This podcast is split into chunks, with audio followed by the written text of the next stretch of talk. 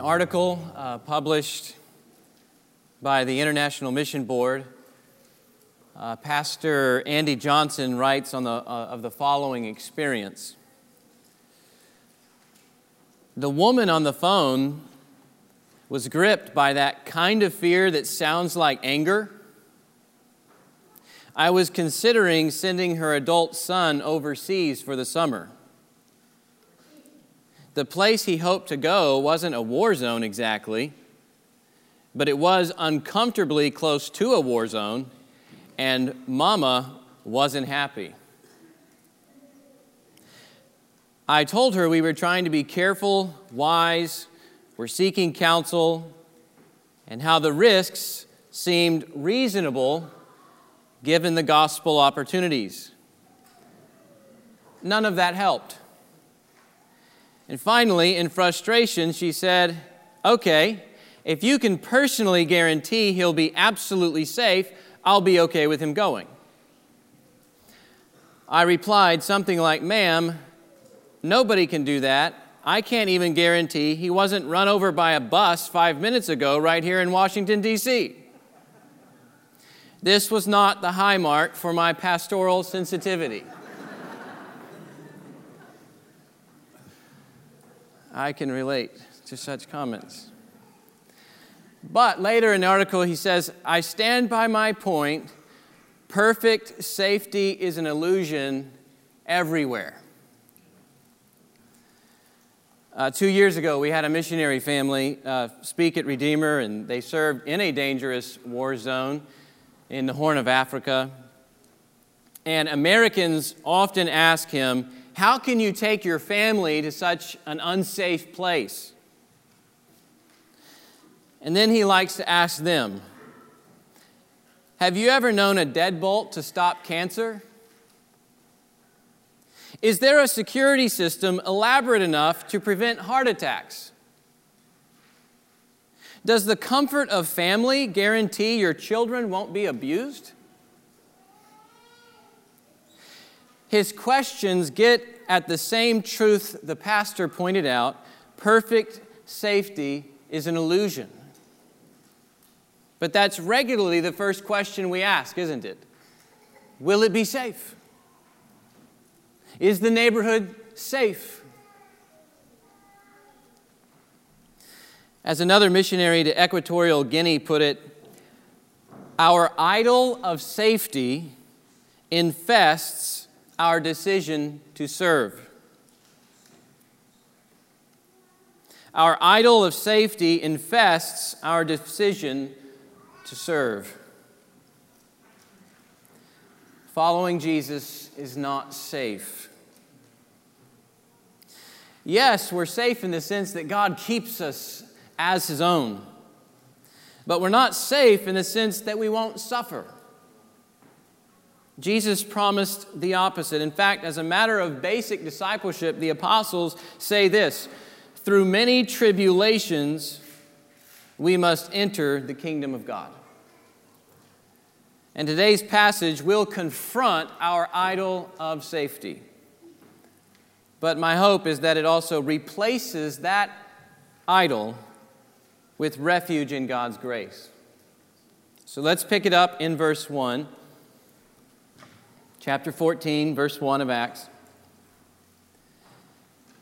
Now at Iconium, they entered together into the Jewish synagogue and spoke in such a way that a great number of both Jews and Greeks believed. But the unbelieving Jews stirred up the Gentiles and poisoned their mind against the brothers. So they remained for a long time, speaking boldly for the Lord who bore witness to the word of his grace, granting signs and wonders to be done by their hands. But the people of the city were divided. Some sided with the Jews and some with the apostles. And when an attempt was made by both Gentiles and Jews with their rulers to mistreat them and to stone them, they learned of it and fled to Lystra and Derbe, cities of Lycaonia and to the surrounding country, and there they continued to preach the gospel. Now at Lystra there was a man sitting who could not use his feet. He was crippled from birth and had never walked. He listened to Paul speaking, and Paul, looking intently at him and seeing that he had faith to be made well, said in a loud voice, Stand upright on your feet. And he sprang up and began walking. And when the crowd saw what Paul had done, they lifted up their voices, saying in Lycaonian, The gods have come down to us in the likeness of men. Barnabas they called Zeus, and Paul Hermes, because he was the chief speaker. And the priest of Zeus, whose temple was at the entrance to the city, brought oxen and garlands to the gates and wanted to offer sacrifice with the crowds. But when the apostles, Barnabas and Paul, heard of it, they tore their garments and rushed out into the crowd, crying out, Men, why are you doing these things? We also are men of like nature with you. And we bring you good news that you should turn from these vain things to a living God who made the heaven and the earth and the sea and all that is in them. In past generations, he allowed all the nations to walk in their own ways. Yet he did not leave himself without witness. For he did good by giving you rains from heaven and fruitful seasons, satisfying your hearts with food and gladness. Even with these words, they scarcely restrained the people from offering sacrifices to them. But Jews came from Antioch and Iconium, and having persuaded the crowds, they stoned Paul and dragged him out of the city, supposing that he was dead. But when the disciples gathered about him, he rose up and entered the city. And on the next day, he went on with Barnabas to Derbe.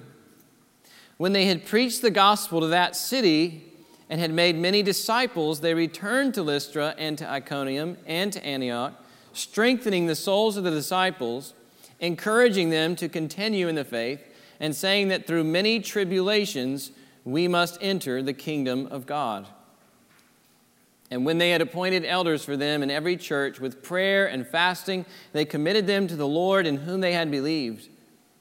Then they passed through Pisidia and came to Pamphylia. And when they had spoken the word in Perga, they went down to Attalia. And from there they sailed to Antioch, where they had been commended to the grace of God for the work that they had fulfilled. And when they arrived and gathered the church together, they declared all that God had done with them and how he had opened a door of faith to the Gentiles. And they remained no little time with the disciples. Let me pray. Father in heaven, we are grateful for this word. We are grateful this chapter is in our Bibles. And we pray that you would use it to encourage our faith, to strengthen our uh, hands and feet for ministry, to embolden us to speak the word of God without fear. And we ask it in Jesus' name. Amen. So we're going to cover the whole chapter. Uh, and next week, I want to spend some more time on uh, this little section in, in, Lystra where, where Paul confronts uh, the idolatry.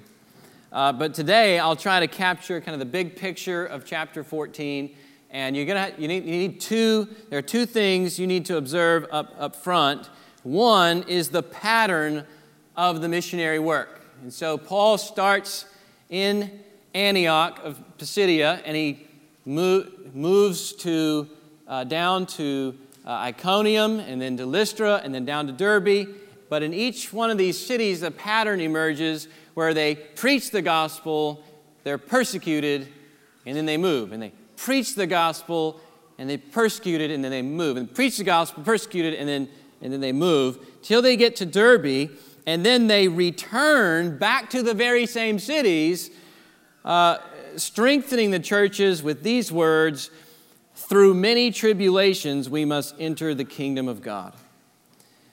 And so, when you get these little snapshots in these cities, what, what you're getting is this pattern uh, that discipleship includes preaching the gospel and suffering for the gospel. Preaching the gospel and suffering for the gospel. Now, the other observation we need up front is this we need to kind of read this chapter backwards. Uh, so, if you want to go to verse 26 with me, what we're going to see there is that God's grace drives the missionary work. It says, from there they sailed to Antioch, where they had been commended to the grace of God for the work they had fulfilled. So this is beforehand uh, in the other Syrian Antioch. They had been commissioned to the grace of God uh, to do the work, and it's the grace of God that is doing this work. And uh, then it says, when they arrive, so they go all, they go through all their cities, they get to back to Syrian Antioch, and it says, when they arrived in verse 27 and gathered the church together, they declared all that they had done? no.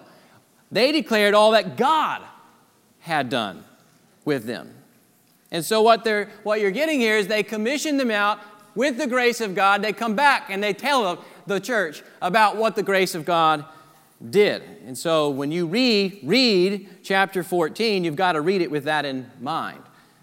God's grace drives the work of, of missions. You know, we're supposed to read Acts more than once. So you, you get these little clues of what's going on so that when you go back and you read it again, you're seeing, oh, this is God's grace and this is God's grace.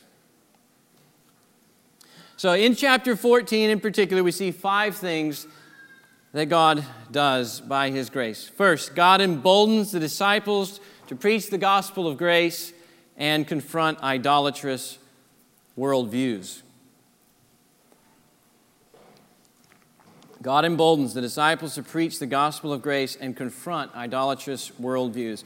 So, what happens at the end of chapter 13 is that the Jews, they drive out Paul and Barnabas uh, from uh, Antioch, and so they come to Iconium because of that. You know, they didn't want to hear the gospel there. If these, if, but if these brothers are going to keep preaching, they need boldness, and God gives it to them. Uh, verse 1 They spoke in such a way that a great number of both Jews and Greeks believed. Verse 3 They remained for a long time speaking boldly for the Lord. Verse 7 This is in the face of persecution. They continued to preach the gospel. Verse 21 When they had preached the gospel to that city. There's one message these brothers can't keep quiet, and it is the message of God's grace. The primary aim of missionary work is preaching the gospel of grace. Yes, we befriend people. Yes, we, we dig wells. We teach ESL, we seek the good of our neighbor, we fight for justice, but foremost in our mind is spreading the news about God's grace, sharing the news about God's work to save others through Jesus Christ. But who stands behind the preaching here throughout? It's God. Remember verse 27 they declared all that God had done with them. So we see God emboldening his disciples to speak this grace. But not just that, he also emboldens them to confront idolatrous worldviews. A worldview is kind of your, your all encompassing perspective on, on everything that matters.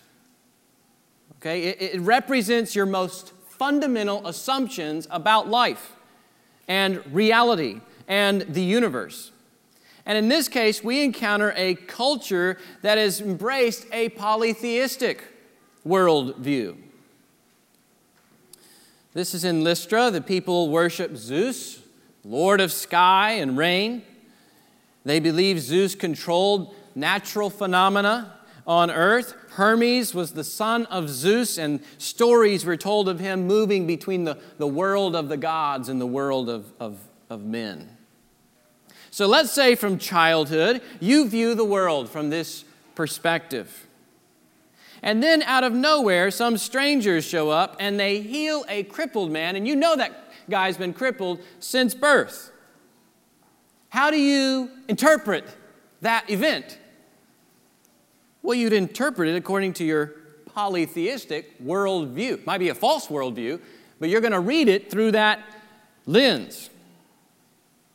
Notice it's not the miracle that's in question, it's who did it. And for them, it had to be Zeus and, and Hermes, and maybe we can offer a few sacrifices so that we appease the gods. Maybe they'll show us favor too. And once Paul and Barnabas recognize the confusion, they, they rush into the crowd and confront this false worldview. They kind of deconstruct this false worldview and they replace it with the truth. We're men of like nature with you, right? We're not gods. You should turn from these vain things, right? These, these things they've treasured since childhood, Zeus and Hermes and the amazing story. These are vain things, he calls them. No, no, no, these are vain. You should turn to a living God who made the heaven and the earth and the sea and all that is in them and, and, and so forth. You see how he does that? The work of missions isn't just waltzing into a village with some prepackaged message and, and getting a few decisions for Christ. We must understand the worldview shaping why people think the way they do and then confront those worldviews where they are false and where they contradict God's revelation in Scripture. And I want to talk more about, about this more next week in relation to Paul confronting their idolatry in particular, and, in various ways this, this can, uh, can help us in our own missionary work as well as our own enjoyment of God's creation uh, and, and so forth. So, We'll get there next week. But for now, I just want you to note what God is emboldening. They're, emboldening to keep preaching the good news and then also to, to deconstruct, to tear down these, these false uh, worldviews. And we can trust God to embolden us to do the same thing. Number two, God authenticates the disciples' message with signs and wonders. He authenticates the disciples' message with signs and wonders. So this is verse 3. Uh, the Lord, so this is the Lord Himself. It says He bore witness to the word of His grace. How? By granting signs and wonders to be done by their hands. Now, we've seen this multiple times, and the first time we see it in Acts, it actually applies to Jesus Christ in His earthly ministry. So God attested to Jesus through signs and wonders. That's Acts chapter 2, verse 22. But now the signs and wonders all of a sudden applied to the apostles, and this was God's way of showing that Jesus' ministry had not stopped. That Jesus' ministry was actually continuing now through the apostles and the church. And we should also remember that these aren't just, you know, random displays of, of power that kind of run alongside one another like, like a railroad track where they never really have anything to do with the message itself. No, rather, these signs actually give concrete expression to the message they're preaching. Right? They are preaching a message about the kingdom of God healing the broken world. And a broken man gets up and walks. Right? So the point was to compel belief in the gospel of Jesus' kingdom. They had an undeniable apologetic function. Again, what we see here is nobody's debating, debating that the miracle happened. Nobody's debating that the, that the man was healed. They're debating who healed him. And this provides a platform for Paul and Barnabas to jump in and say, the true God and Father of our Lord Jesus Christ healed him. It provides them a platform to announce hey, this is God's kingdom breaking into the present world order. But there's something more happening. And here's some homework. I want you to go home and I want you to read chapters 2 and 3 of Acts. And then I want you to come back and read chapter 13 and 14 of Acts. Chapters 2 and 3 of Acts and chapters 13 and 14 of Acts. The same exact pattern happens. Peter preaches a sermon, he's got a lengthy discourse. God authenticates his message through signs and wonders, and then we get a, specific example of a sign and wonder by him healing a lame man. Now we are in the ministry of Paul in Lystra, and you see the same thing uh, after this lengthy discourse in chapter 13, God authenticating the message with signs and wonders in chapter 14, and we get a specific example of Paul doing that by healing a lame man. Now, authors are intentional about what they do. They, he could have written, Paul had more miracles than just the ones we see here. Why did he choose this one? Why did he choose to arrange it this way? So you go, oh, yeah, that happened back there in Jerusalem too. To get you to think, so what's the point? What's, what's the point he's trying to make? The point he's trying to make is that Jesus is just as much behind this guy, Paul, as he was Peter that the mission in Jerusalem with Peter is the same mission in Lystra with Paul. But something else is this God's kingdom was offering not just healing for the Jews, but healing for the Gentiles. The same. It doesn't matter if you're a monotheistic, self righteous Pharisee or a polytheistic, licentious pagan. God's kingdom offers healing in Christ for all your brokenness. He will heal your relationship with God and one day bring for you total healing in a new heaven and new earth. This is the message that God is authenticating and standing behind. And if He authenticates that message, we should preach that message to broken people. We should trust that message for our broken selves. It doesn't matter what kind of brokenness you have, Jesus is the answer. For broken marriages, He is the true husband who wins his bride. For broken parents, he is the wonderful counselor. For broken friendships, he knows betrayal and teaches us sacrificial love. For broken churches, he is the head and master builder against whom the gates of Hades have no power. For broken desires, he gives a new heart. For broken communion with God, he brings reconciliation. For broken communities, he is the Prince of Peace. For broken governments, he is King of kings and Lord of lords. For broken bodies, he gives resurrection hope, and on and on we could go. The world around us is broken, and we are broken because of sin. And God has authenticated this message of the gospel of Jesus Christ brings true healing. So let's preach it first to our broken selves and then take it to a broken world. It is for all the same, Jews and Gentiles alike. Number three, God sustains the disciples through many tribulations.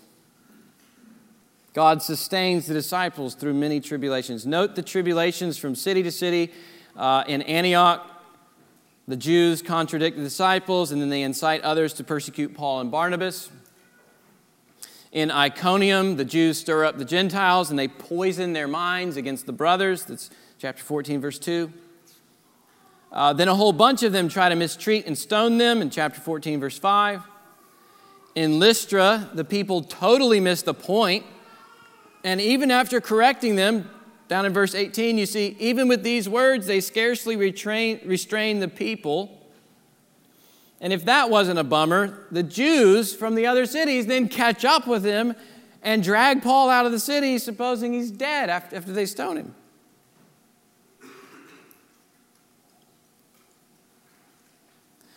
But here's what's so remarkable. I mean, the tribulations they experience never squelch their, their missionary fervor.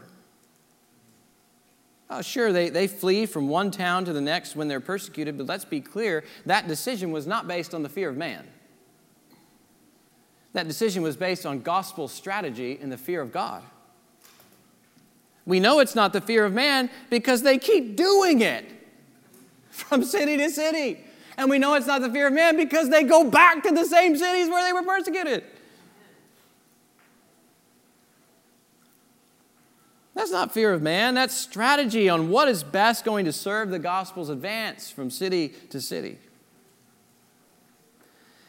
How, though, does one keep going in the face of so many tri- tribulations, right? We, we see jealousy, contradiction, deception, mistreatment, misunderstanding, dragging you out of the city half dead type of hostility.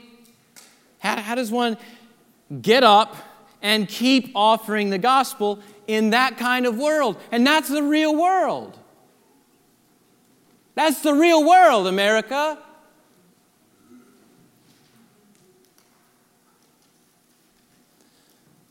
Here you go, moms and dads like me. How do you say yes when your son or daughter wants to enter the darkest, war torn, abusive village to bring them the message of Christ?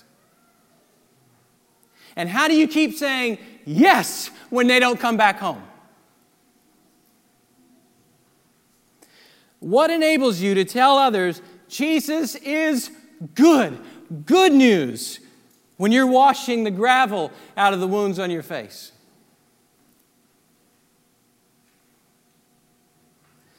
It's the grace of God in Christ. that is the only answer. You can't pump yourself up for this kind of ministry. There ain't no pep rally you can attend and, and, and get yourself all worked up to keep going. You won't last unless you know God's grace and lean on God's grace. Homeschool families are like, what's a pep rally? Like, oh man, yeah, I got to adjust my illustration here.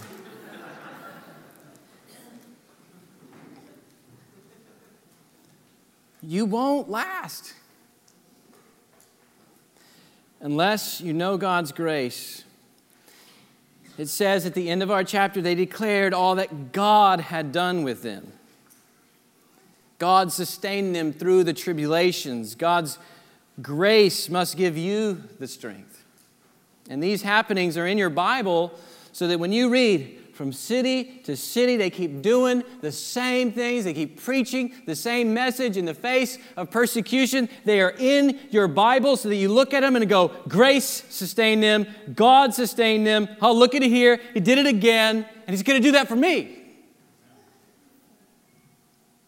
You don't have to worry, let the mind, let the, right, we do this and we let the real go. Like, oh man, if I go to live in that neighborhood, that will happen to my kids and this will happen to my, and we just let, we play out all the worst things that could possibly happen. There's grace for that day. Right? Don't borrow trouble from tomorrow. There, there is grace sufficient for today.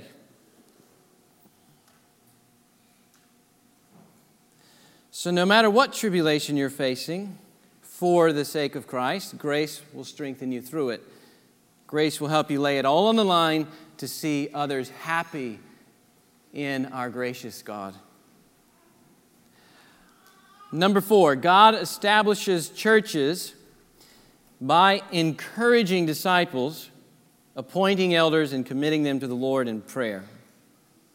God establishes churches, meaning even deeper, in, in their roots uh, by encouraging disciples, appointing elders, and committing them to the Lord in, in prayer. Uh, verse 21 When they had preached the gospel to that city and had made many disciples, they returned to Lystra and to Iconium and to Antioch, strengthening the souls of the disciples, encouraging them to continue in the faith and saying that through many tribulations we must enter the kingdom of God. What we see here is that Paul does more than just pop into a city and win converts. Right?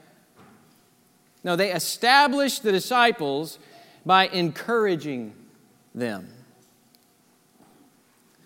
That is, by the words they speak, they give them the courage to act. Encouragement's not just make you feel good about yourself. It gives you courage to act in obedience to Christ, to persevere in the faith. Now, notice, they don't feed them a bunch of false promises about how life is so much easier when you have Jesus. No, they make it very clear that the crown of the kingdom only comes with a cross to bear. He says, through many tribulations, we must enter the kingdom of God. Now, they're not laying out like kind of a one time entry plan, like the kingdom's over here and there's this door called suffering. You, you got to go through the door. And once you're in, once you suffer a little bit and you're in, you're good. That's not what he's saying. No, they're explaining that tribulation is the way of life that God ordained for his people before the kingdom comes. Okay? The must is a divine must. And it points to God's sovereign will and determination throughout Luke and Acts. The kingdom without suffering, that's coming. That's coming for us, and we're going to enter it one day, but 10,000 tribulations are going to bring us to our knees before we get there. This is discipleship 101. These churches are young, and this is first, one of the first things he's telling them. He's just repeating what Jesus promised, though. You read one earlier, Matthew 10. Behold, I'm sending you out as sheep in the midst of wolves. Beware of men, for they'll deliver you over to courts and flog you in their synagogues, and you'll be dragged before governors and kings for my sake. And, and here's the purpose to bear witness before them and the Gentiles. So the persecution is not an accident. It's the designed platform to announce that Christ is superior to everything else in the world, including your own life. Or uh, John 15, 20. Remember the word that I said to you? A servant is not greater than his master. If they persecuted me, they will also persecute you. Or John 16 33. In the world, you will have tribulation, but take heart, I have overcome the world.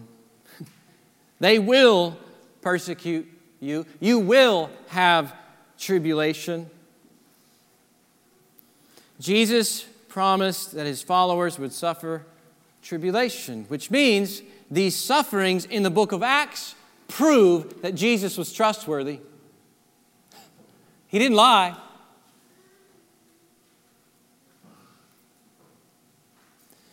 He told us it would be this way. Following Jesus means tribulation, and you need to know that. You need to know that so you won't be surprised and think something is wrong or think God's not in control or that the gospel isn't working when some of the freedoms you enjoy now disappear. You need to know that so when so we can teach other people when we're sharing the gospel with them to count the cost. Count the cost.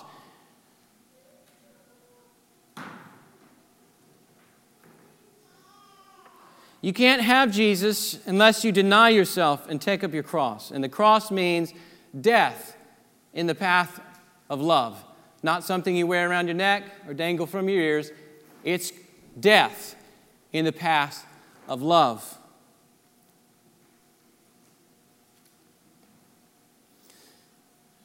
You need to know that so you don't throw in the towel at the first whiff of tribulation. I remember facing some real hardships when I first started pastoring. There were many days when I, I could have just thrown in the towel. I cried so much from pain and betrayal and loneliness during my first two years and I'd, I'd, I'd go hide in a corner and just cry and pray. And I tell you, it was passages like this one that helped me through those days. It's passages like this one that was right. Tribulation is normal. It's part of the cost of following Jesus. Don't look for comfort in another church, Bret. Don't look for comfort in another city, Bret. Don't even look for comfort overseas. Running away from problems overseas. We'll call it missionary work. Got to be careful where you're seeking comfort. Don't look for ease in another job, right? I'm on the road to another meeting, hard meeting. I don't want to go to this meeting. It's going to be awkward. I got to say awkward things. And you see a guy with lawn equipment on a trailer driving the other way. You know, he's going to mow the park. And it's like, that looks nice. I, I want to be on a mower all day today. That's what I want to be on. Why? Because I'd be comfortable there, right? I don't have to talk to the grass. Grass won't keep me up at night. We do this. We want to run away from tribulation. And yet, these texts, through many tribulations, through many tribulations, we must enter the kingdom of God. All right, let's go to the meeting. Let's go to the meeting. There's so much grace to persevere in these words. It, it helps us understand Christianity, period. It's our calling, Peter says. 1 Peter 2:21. For to this you have been called because Christ also suffered for you, leaving you an example so that you might follow in his steps. so that you might follow in his steps. What did those steps look like? Christ also suffered for you. You might follow in his steps. The only church is a suffering church. Because the message of the cross is at the heart of who we are in Christ. God strengthened his disciples with this truth. God also appointed elders in the church. See that, verse 23, when they had appointed elders for them in, in every church. Every church gets a plurality of elders. That's the paradigm. And these men are given to the church, we know from Ephesians 1, to equip the saints for the work of ministry.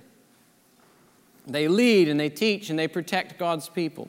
It's not healthy when churches go without godly leadership. That's why he goes back. He returns to these cities, to make sure we got mature men in place to lead the church. And so, one takeaway from that is that in our missionary work, we've got to be careful not to just kind of jump in, gather some converts, and then get out.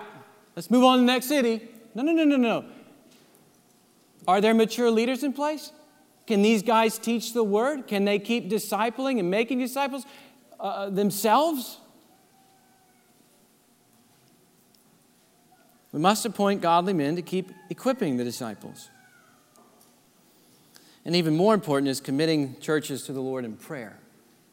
Right? It says, with prayer and fasting, they committed them to the Lord in whom they had believed. The Lord is the only one who can build the church. The Lord is the only one who can sustain the church. The Lord is the only one who can keep the church vibrant and pure and pursuing the right things. And that means we must commit, commit each other to the Lord in prayer. God works through prayer. I've been journaling like crazy lately the way God is answering prayers in this church and in the lives of, of individuals. Weekly, sometimes daily, I see answers to prayer. He asks, uh, he asks us to come boldly before Him in Christ. He says to cast your anxieties upon Him because He cares for you. So don't miss this, this privilege of, of prayer that we see here. Then finally, God nurtures sending churches by reporting the gospel's advance.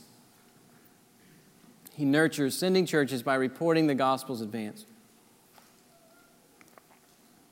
This is in Acts 13, verse 3, uh, the church in Antioch, they commissioned Paul and Barnabas. Almost a year later, they return, and notice what they do, verse 27 of chapter 14. When they arrived and gathered the church together, they declared all that God had done with them and how he had opened a door of faith to the Gentiles, and they remained no little time with the disciples. They share what God's doing through them among the nations. They, they report all these various stories of, of what happened in Antioch and Iconium and Lystra, and, and they, they rehearsing what God has done in, in every case. At Redeemer, how encouraging it is to hear reports of what God is doing among the nations. I mean, I can't get enough of, of those kind of reports. You know, Tim and Cheryl get back from Congo and they come up here and, and tell us about all that God did through them. Or if, you know, some of our more permanent missionaries return and, and share what's going on or just, you know, read the prayer updates on the city. Right? We got one from Chad Morgan. Chad Morgan's in India. We get this this morning. After this, I looked, and behold, a great multitude that no one could number from every nation from all tribes and peoples and languages standing before the throne and before the Lamb, clothed in white robes with palm branches in their hands. And he says, What an amazing day today. Two women on the team and I drove an hour outside the city that we were in to attend a house church gathering. And before arriving to the village, we were told that persecution in the form of beatings were happening on an increasing basis. But the believers in the village refused to renounce the name of Jesus. This is Acts 14, right now. It's in your inbox if you remember here. Go check it out. When we arrived, we went back into the city we arrived, we went in the back of the city to avoid drawing attention to ourselves or the church gathering. However, almost immediately after stepping out of the car, we could hear the songs of praise being lifted to our Savior. The house church room was about the size of one of the normal size classrooms in the education building, but was filled well beyond capacity with 70 to 100 men, women, and children who were lifting their voices and hands in praise and prayer. And I guarantee you, not a single one of them are complaining about how hot it is. Or, where's the nursery? They are loving it. Loving these people coming to equip them with the word. Here we go. This, that's, you read things like that, it encourages you. We're part of something big, right? Bigger than Redeemer, bigger than Fort Worth. God is advancing his mission across the world. If you want to know of a very tangible way that you can participate in nurturing this church body with reports like that, I want you to see me or Bill Maddox to join a Barnabas team. Barnabas teams represent our missionaries on the field, and they keep regular reports, like the one we see here in Acts 14, before the body. So come talk to us, and we'll chat about how you might nurture this body. So we've covered a lot of ground today, but the main point, kind of the big picture that holds it together here, is God's grace driving the missionary work, especially when that work involves tribulation. And in a culture that idolizes safety, Christians need these two reminders here. Following Jesus will mean tribulation. That's the first reminder. When we preach the gospel, we can expect persecution. When we confront the world's idols, we can expect suffering and we can accept we can expect to be misunderstood. But God's grace will sustain us. That's the other thing we must remember. God will help us speak boldly. God will help us to build His church. Opposition may come, but the gospel of grace will prevail to all peoples.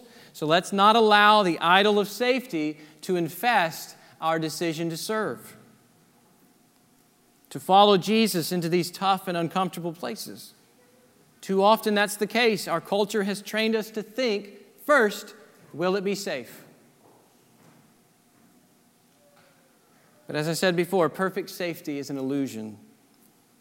This passage shows the mission isn't safe, oh, but it's good.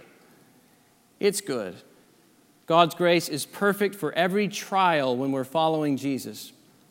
The Lord's grace is sufficient to sustain through every tribulation when we're following Jesus. So let's imitate the apostles in their missionary work. Let's imitate their fear of God over the fear of man. Let's imitate their evangelism efforts. Let's take the risks into hard areas to love those who have never heard. And I'm not just talking about overseas, I'm talking about here in Fort Worth. But that won't begin as long as the idol of safety enslaves us and shapes the main questions that we're asking. Freedom from the idol of safety comes by resting in God's all sufficient grace. Now, you've seen grace revealed here in chapter 14. So, my exhortation to you, to you and to, to me is let's learn to rest in that grace. Let, us confess to our God our, our greatest fears, and then let's learn to rest in His grace together. And as we rest, may He make us like we see here Paul and Barnabas taking risks to get the gospel to others. Um, why don't we pray?